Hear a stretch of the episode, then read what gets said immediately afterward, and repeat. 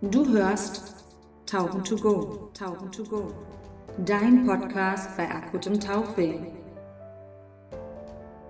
Maske aufs Gesicht, Atemregler in den Mund.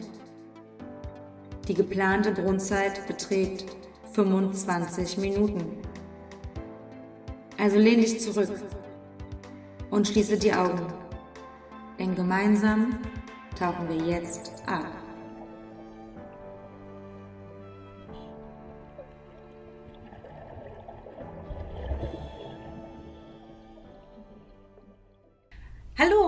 Willkommen hier beim Podcast Tauchen to Go, deinem Podcast bei akutem Tauchweh.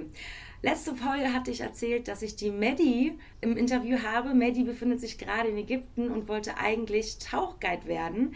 Ähm, dazu kam es leider nicht, denn ihr ist Corona dazwischen gekommen und deswegen ist sie heute in meinem Podcast gekommen, um ein bisschen darüber zu erzählen, wie sie das alles so erlebt hat. Schönen guten Morgen, Maddie, wie geht's dir? Guten Morgen, liebe Anja. Es geht mir gut. Es geht mir sehr gut. das ist super. Das ist schön. Äh, was ich zum Beispiel selber gar nicht wusste, ist, bei dir ist es genauso spät wie bei mir gerade. Das habe ich von dir gelernt.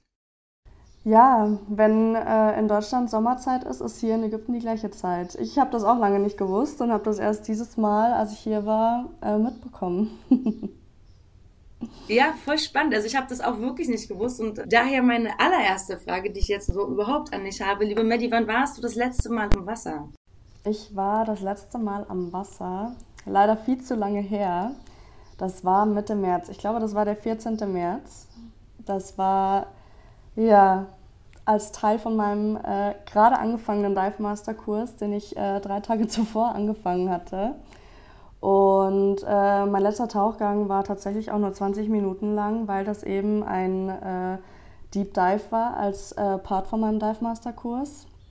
Und äh, an dem Tag habe ich nur diesen Tauchgang gemacht, gar nicht mal den zweiten am Nachmittag noch. Und ähm, ja, geplant war dann am Nachmittag die 800 Meter zu schwimmen, auch für den Dive Master Kurs. Und hätte ich das gewusst, hätte ich definitiv den zweiten Tauchgang noch gemacht. Mensch, das klingt aber echt ein bisschen super schade.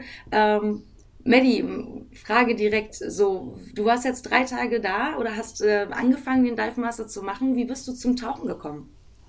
Ähm, das ist eigentlich eine ganz lustige Geschichte. Tauchen hat eigentlich äh, vor Virodive nie existiert für mich. Und ich habe äh, 2016 im Rahmen von meinem dualen Studium bei Virodive äh, angefangen zu arbeiten.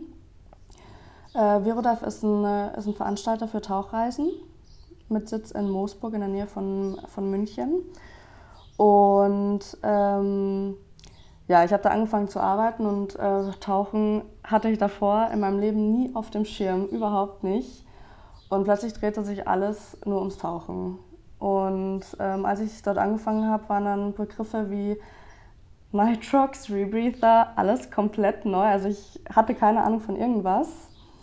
Und äh, ja, Robert, äh, mein damaliger Chef, kam dann irgendwann und meinte, ja, Maddie, du machst, den, äh, du machst deinen Tauchschein. Und für mich war das so, oh oh, was passiert jetzt?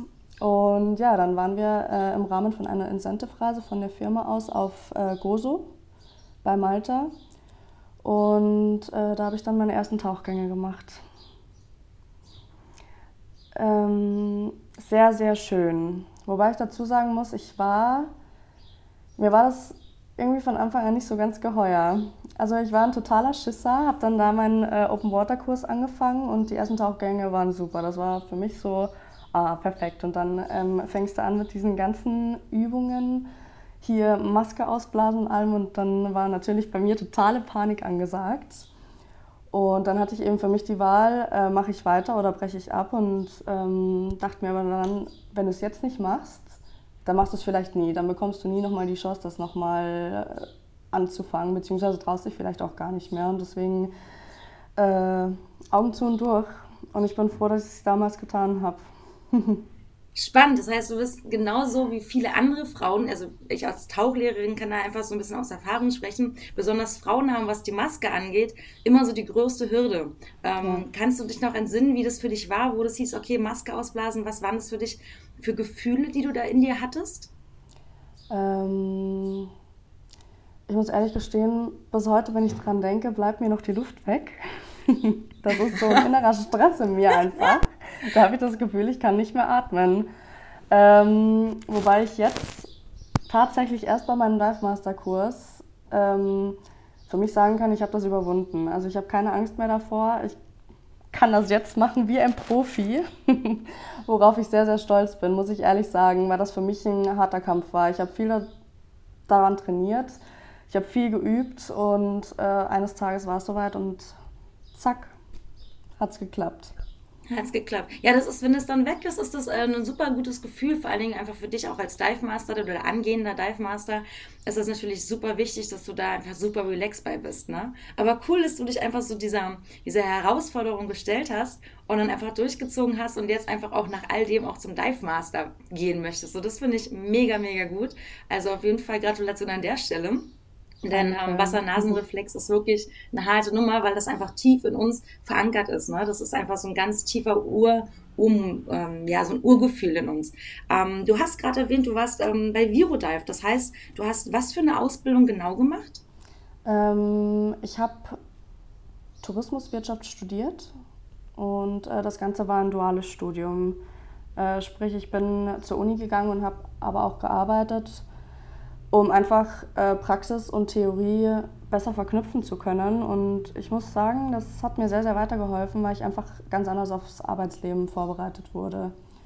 Und ja, so bin ich zu Virodive gekommen.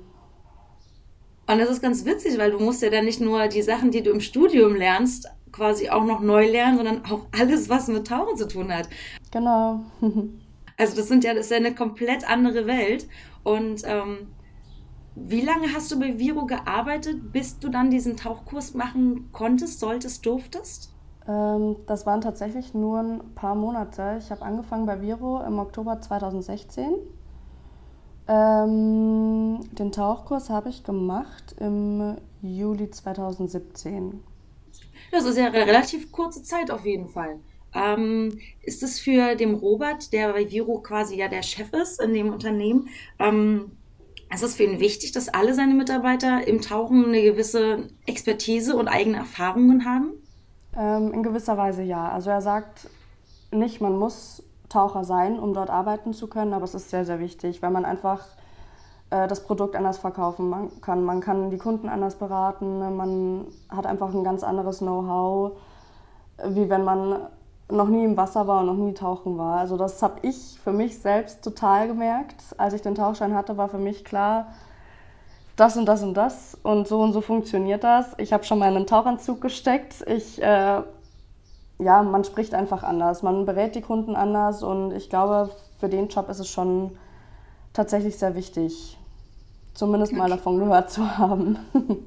zu wissen, was man da eigentlich verkauft. Genau. Ähm, was, wie ist das eigentlich? Viro ist ja, ist ja, willst du ein bisschen was über Viro erzählen? Denn Viro ist ja schon eine relative Größe in der Tauchbranche. Sie ähm, haben ja sehr, sehr viele verschiedene Produkte und schreiben ja auch auf ihrer Website, dass sie ähm, ein hohes Maß an Qualität anbieten, ein hohes Maß an, an Sicherheit auch anbieten und dass all ihre Tauchkurse oder, oder auch generell ihre Touren, die sie anbieten, ähm, mehr oder weniger selbst durch sich selbst geprüft sind und ihrem kritischen Auge standgehalten haben. Das heißt, Viro hat natürlich also ein hohes, einen hohen Standard, den er auch weitergeben möchte oder die, das Unternehmen. Ähm, wie ist es für dich in so einem Unternehmen dann plötzlich da zu arbeiten, als Neuling, was das Tauchen angeht? Und ja, erzähl doch mal ein bisschen so von der Zeit äh, bei Viro, wenn du magst. Ja, gerne. Ähm, also als ich ankam, war für mich alles neu. Ähm, ich glaube, die größte Aufgabe für mich war tatsächlich so viele verschiedene Zielgebiete auswendig zu lernen. Was heißt auswendig zu lernen? Einfach darüber Bescheid wissen, was sieht man wo, wann kann man wo am besten tauchen. Diese ganzen, ich sage jetzt mal, Insider-Infos, die da auf einen zukommen und von denen auch erwartet wird, man kann sie irgendwann. Ähm, das war, glaube ich, für mich so am Anfang die größte Hürde und ja, wie du schon gesagt hast, ähm, bei Vero wird alles selbst getestet. Also die Mitarbeiter vom Virodive-Team werden vor Ort geschickt, um die Hotels zu testen, um die Schiffe zu testen, was meiner Meinung nach sehr, sehr wichtig ist, um einfach diese, diese Qualität garantieren zu können. Dass man einfach sagen kann, hey, mein Kollege war dort, der hat das gesehen, der hat die Basis gesehen, der hat das Schiff gesehen oder war für eine Woche da drauf. Der war in diesem Hotel, um einfach ähm, den Kunden das Gefühl zu geben, das ist eine gute Sache. Die investieren ihr Geld richtig. Denn äh, Virodive ist hochpreisig, das ist einfach so, aber ähm, ich muss sagen, der Preis ist gerechtfertigt für die Reisen. Was ist für dich die schönste Reise gewesen, die du verkaufen konntest? Also welche Gebiete hast du, ähm, wenn du dann natürlich dort gearbeitet hast in, dein, in der Zeit, während du nicht studiert hast, was war für dich das Gebiet oder das Ziel, was du am liebsten auch verkauft hast? Ähm, also ich habe klein angefangen.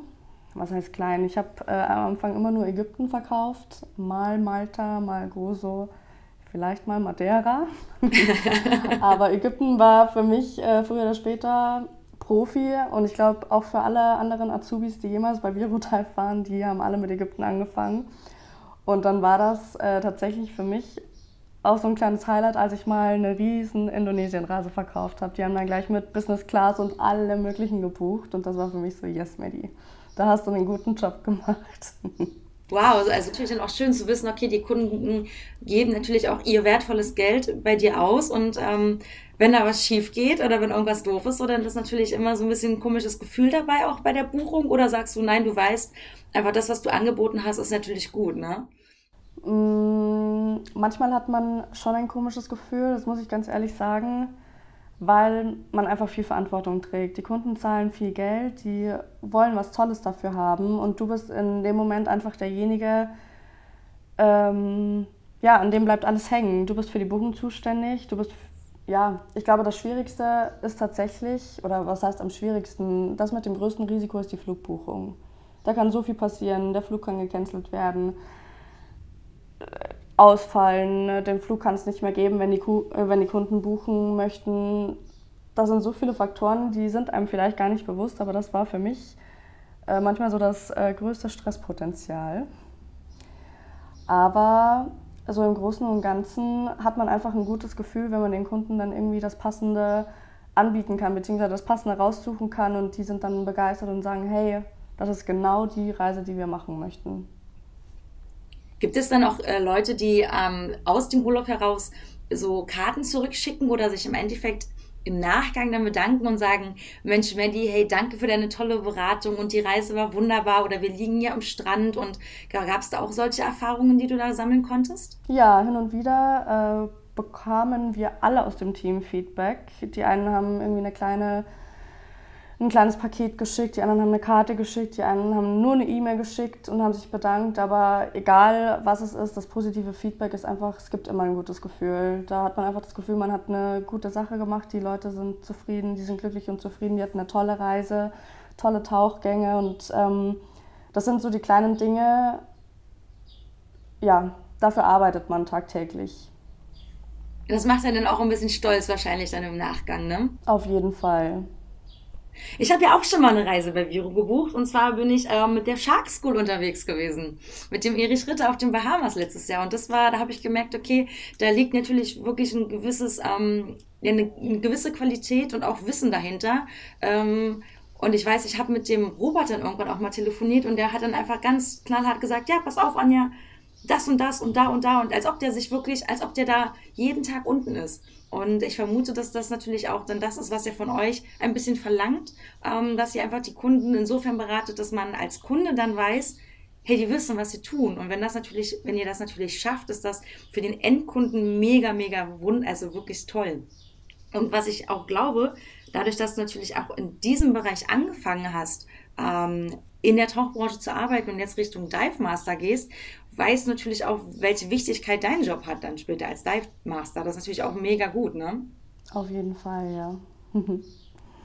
ähm, aber was ich dich noch gar nicht richtig gefragt habe, wie es dann dazu kam, dass du jetzt sagst, okay, ich bin fertig mit meinem Studium, ähm, bin bei Viro fertig und möchte jetzt nach Ägypten gehen. Was war der ausschlaggebende Punkt für dich, zu sagen, jetzt werde ich Dive Master? Ähm, tatsächlich war es bis hierhin gar nicht mal so ein einfacher Weg. ich äh, bin letztes Jahr im Juli mit meinem Studium fertig geworden, äh, habe das alles erfolgreich abgeschlossen und dann stand äh, natürlich die Frage offen, was mache ich jetzt? bleibe ich bei Viro, gehe ich auf Reisen, mache ich was komplett anderes. Es waren viele, viele Überlegungen. Ich war hin und her gerissen, weil ich einfach nicht wusste, ähm, soll ich das Risiko eingehen, um erstmal einfach im Ausland zu arbeiten, um das zu machen, was mir Spaß macht und das, was ich am liebsten mache, tauchen. Oder soll ich einfach auf der sicheren Seite bleiben? Soll ich bei Virodive bleiben? Da, wo ich gerne übernommen wurde. Und ja, das waren Gedanken über Gedanken. Letztendlich habe ich mich äh, dazu entschieden, bei Virodive zu bleiben erstmal. Und äh, war froh darüber, war sehr, sehr froh darüber. Trotzdem hatte ich immer im Hinterkopf, Maddie, du willst eigentlich reisen, du willst eigentlich raus, du willst tauchen, du willst deinen Dive Master machen. Und ja, die Entscheidung kam dann, ich sage jetzt mal Ende letzten Jahres im Dezember. Und da habe ich einfach für mich gesagt, hey, mach das jetzt. Jetzt oder nie, jetzt ist deine Zeit. Du bist jetzt im richtigen Alter, du hast noch nicht die Verpflichtungen, wo es dann später vielleicht schwierig werden könnte, überhaupt äh, wieder wegzukommen. Und ja, so kam ich dazu. Und wie hast du dich für welche Tauchbasis entschieden? Hat dir da Robert oder auch die Erfahrung, die du bei Viro gesammelt hast, haben die dich ähm, geleitet? Oder hast du dich wirklich eher so auf Richtung Interchips beworben, dass du sagst, okay, da suchen Leute ähm, andere, um eben diese zum, ähm, zum Dive Master auszubilden? Wie war da dein, deine Entscheidung oder wie, wie hast du die gefällt? Ähm, also Ägypten an sich, das habe ich einfach, das kam einfach so. Das war für mich so, hey, das ist eine coole Destination, da hat man das Rote Meer. Das war einfach, ja, klar Ägypten. Und äh, ich war hier schon äh, mit mehreren Tauchbasen tauchen. Ähm, habe eigentlich in jeder gute Erfahrung gemacht und ähm, der Dive Master Kurs äh, bei Blue Brothers Diving, wo ich jetzt angefangen habe, die paar Tage, das äh, hat sich einfach ergeben. Das war jetzt nicht aus äh, Erfahrung oder bestimmten Überlegungen, das war für mich einfach, hey, da hast du ein gutes Gefühl, da gehst du hin. Und ähm, ja, meine größte Angst, also ich bin nicht hierher gekommen und habe gesagt, hey, ich habe einen Job, ich mache den Kurs. Für mich war, stand fest, ich mache den Kurs und danach suche ich mir einen Job. Und meine größte Angst war einfach, keinen Job zu finden. Aber in der Tauchbasis bin ich den ersten Tag reinspaziert, habe gesagt, Leute, ich möchte gerne einen Dive Master Kurs machen. Ähm, und dann meinte die Managerin, ja, woher kommst du denn und was hast du in Deutschland gemacht und wie lange bleibst du hier? Und hat mich total ausgefragt. Und ich dachte mir so, läuft das dann immer so bei denen? und äh, nee, das war dann der Moment, an dem sie mir direkt den Job angeboten hat. Also den Job quasi, um länger zu bleiben auch? Genau. Also geplant waren drei Monate. Und äh, die hat mir den Job angeboten und äh, hat gesagt, Maddie, bleib so lange du möchtest. Mega gut. Und ja, das war für mich so, hey, du kannst den Kurs machen, du kannst arbeiten. Und ja, meine Sorge war irgendwie genommen, keinen Job zu finden. Und das war für mich so der Glückstag. Ich bin angekommen und das lief direkt super. Welche, ähm, welche Wege musstest du aber vorher noch in Ägypten erledigen? Also für die Leute, die so ein bisschen ähm, zwar immer nur Urlaub machen in Ägypten. Wie ist es aber, wenn man sagt, okay, ich will jetzt aber nach Ägypten und ich will da arbeiten? Was musstest du in Deutschland alles aufgeben und welche Hürden hattest du dabei? Ähm, in Deutschland war tatsächlich, äh, ich habe nur meinen alten Job aufgegeben. Es fiel mir schwer, wobei ich auch auf der anderen Seite sagen muss, ich bin froh, den Schritt gewagt zu haben. Ähm, die Einreise in Ägypten, beziehungsweise auch um länger hier zu bleiben, man muss viele Sachen beachten, aber es ist nicht weiter kompliziert. Man muss aufs Visum achten, dass man das äh, richtige Visum hat, dass man hier keine Probleme bekommt. Äh, was natürlich auch ein schwieriger Punkt in gewisser Weise ist, ist äh, eine Unterkunft zu finden. Also hier vor Ort selbst ist es eigentlich leichter, aber wenn man natürlich von Deutschland an, aus anfängt, irgendwie ein hübsches Apartment zu suchen, ist das äh, weniger leicht.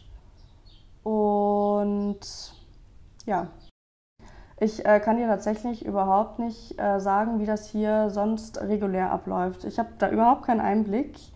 Äh, ich bin hier angekommen, habe erstmal ähm, in einem Airbnb gewohnt.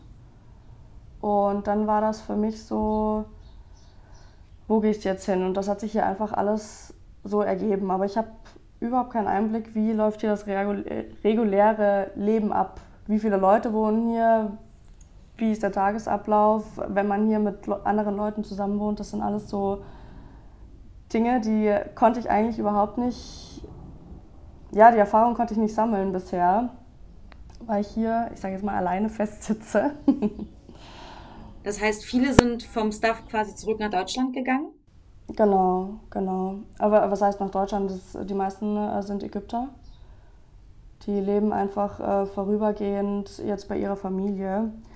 Warum bist, also was war für dich auch der ausschlaggebende Punkt, dann doch da zu bleiben, anstatt wieder zurück nach Deutschland zu gehen? Klar, du hast nur deinen Job gegeben. Das heißt, ähm, du hast dann vermutlich in der Zeit noch bei deinen Eltern gewohnt äh, während des Studiums oder hattest du da auch eine kleine Wohnung, die du aufgeben musstest?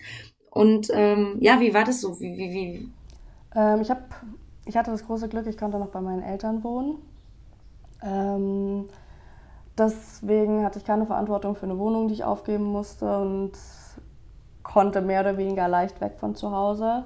Ich habe mir die Entscheidung, als äh, ja, ich sage jetzt mal, die ganze Corona-Situation angefangen hat, habe ich mir nicht leicht gemacht. Ich habe viel drüber nachgedacht, bleibe ich, gehe ich nach Hause, gehe ich zu meinen Eltern zurück, dass ich zumindest bei meiner Familie bin in dieser Zeit.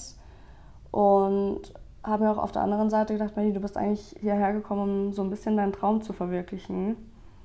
Und wäre dann eventuell sogar enttäuscht gewesen, wenn ich zurück nach Hause gegangen wäre. Ich, ich, weiß nicht, vielleicht können das manche nicht nachvollziehen, weil sie, weil man sagt, ja, man kann ja eh nichts tun, aber für mich war das immer so, denk positiv, bestimmt geht es bald wieder weiter, mach, versuch dein Ding zu machen, bleib positiv, mach das Beste draus und ich habe immer gedacht, so zwei, drei Monate und dann läuft das wieder. Also ich bin da ein Positivdenker, versuche das Beste draus zu machen ja, und deswegen bin ich immer noch hier.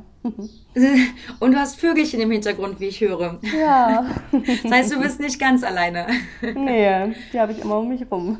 Wie ist denn so dein Tagesablauf jetzt? Ich meine, jetzt so tauchen gehen ist ja raus, denn es gibt einfach keine Touristen, mit denen du tauchen gehen könntest. Das heißt, ähm, ich weiß gar nicht, dürft ihr denn jetzt gerade großartig viel vor die Tür? Dürft ihr, dürfte denn die Tauchbasis privat tauchen gehen? Ähm, wie sind so die Situationen, die Maßnahmen gerade bei euch?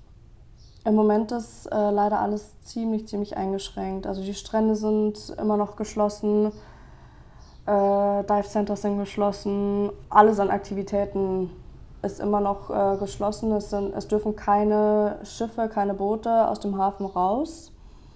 Ähm, ja, man ist schon ziemlich eingeschränkt. Mein Tagesablauf ist im Moment äh, nicht wirklich spannend, das muss ich ganz ehrlich so sagen. Ich habe keine, Möglichkeit, tauchen zu gehen. Es gibt keine Touristen. Die äh, Tauchbasis hat auch so, ich sage jetzt mal für private Tauchgänge oder für Leute, die hier leben, auch nicht geöffnet, weil sich das einfach nicht lohnt für die. Die sind auf das, äh, auf das internationale Geschäft angewiesen und das lässt leider immer noch warten auf sich. Äh, was wir ja auch haben, ist äh, eine Ausgangssperre, allerdings von 21 Uhr am Abend bis 6 Uhr morgens. Ähm, lässt sich so ein bisschen drüber streiten, wo da der Sinn dahinter steckt.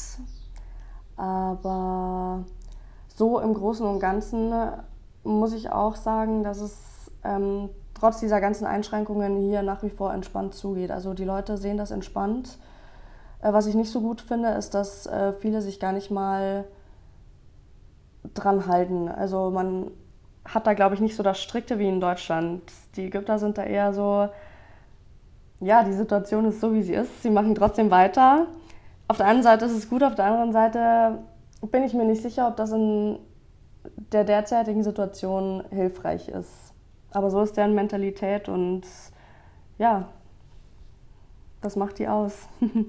Vielleicht, dass es eben ähm, Maßnahmen gibt, um die Eindämmung des äh, Covid-Virus so ein bisschen gering zu halten. Wir müssen alle Masken tragen, wenn wir jetzt einkaufen gehen. In der, in der Bahn müssen wir Masken tragen. Wie, wahrscheinlich meinst du genau solche Maßnahmen, dass die da so ein bisschen lockerer mit umgehen? Genau, genau. Okay. Ähm, also ich habe ja gelesen, ich habe mich extra so ein bisschen vorbereitet. Jetzt, wo du eigentlich Zeit hättest, was du ja wahrscheinlich, wenn du getaucht wärst, äh, tauchen gegangen wärst, die du nicht gehabt hättest, ähm, du hättest jetzt dir ganz viele wunderschöne Dinge in Ägypten angucken können. Also sämtliche ähm, alten Tempel, die sind aber auch alle geschlossen, weil die werden tatsächlich, habe ich gelesen, alle desinfiziert.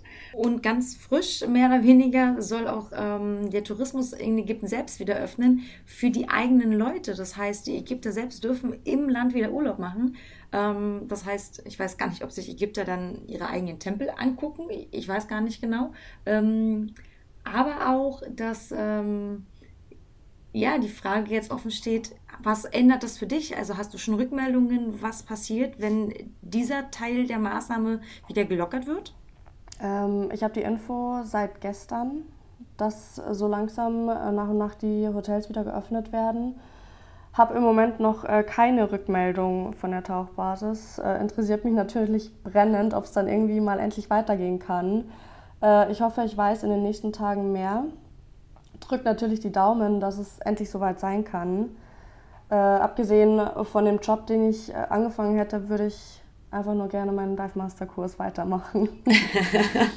ja, das glaube ich dir sofort. Denn ich glaube, ähm, unter all den Hörern werden wahrscheinlich vorwiegend auch Taucher sein. Und ich glaube, alle Taucher können das verstehen, was du da gerade aussprichst, dass man Hauptsache wieder ins Wasser kommt.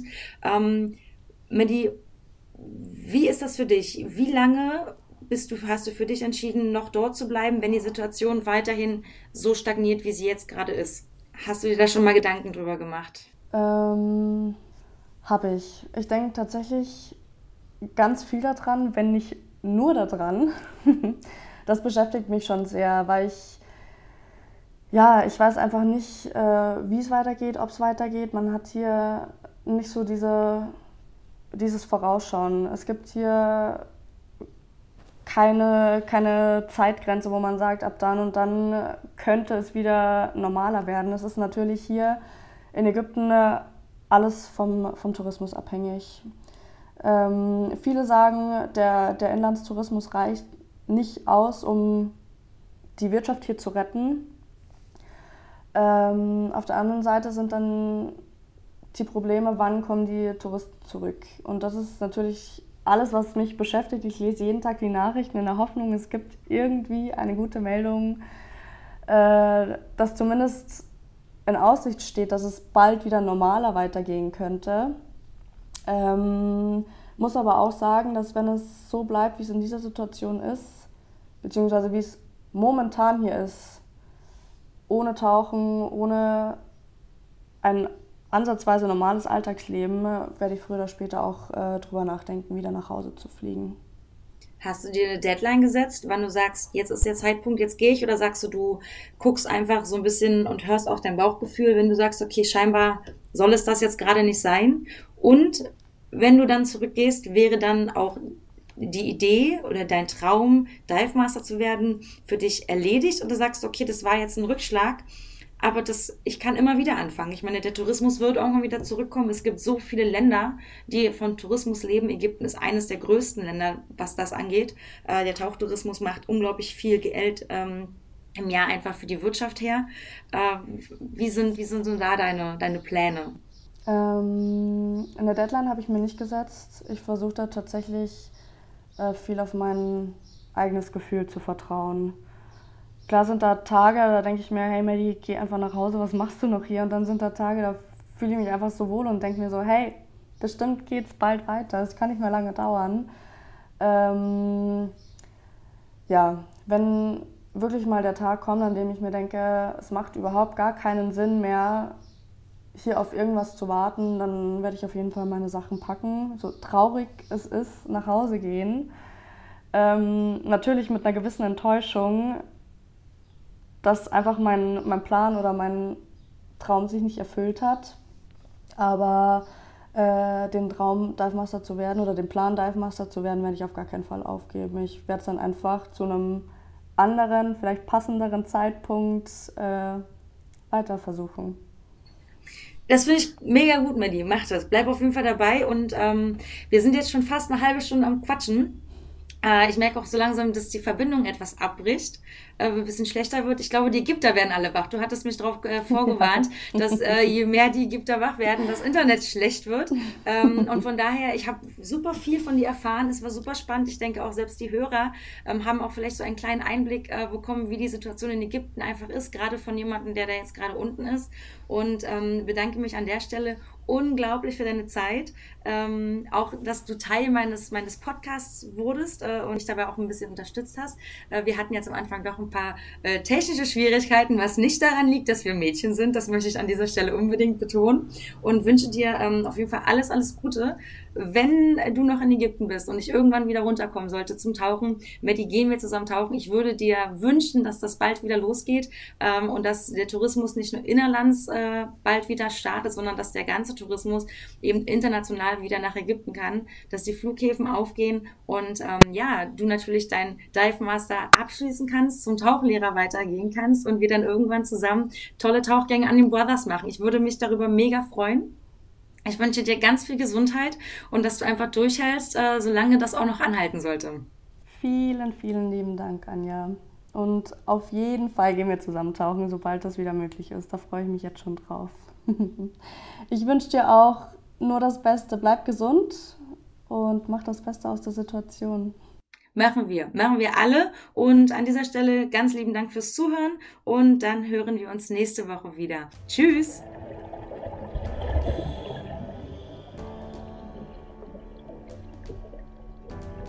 Das war Tauchen to Go, Tauchen to Go. Dein Podcast bei akutem Tauchweh. Öffne deine Augen und tauche nun langsam und unter Einhaltung der Aufstiegsgeschwindigkeit zurück zur Oberfläche. Bitte absolviere zu deiner eigenen Sicherheit den Sicherheitsstopp von drei Minuten auf einer Tiefe zwischen drei und sechs Metern, bevor du anschließend zurück in deinen Alltag tauchst.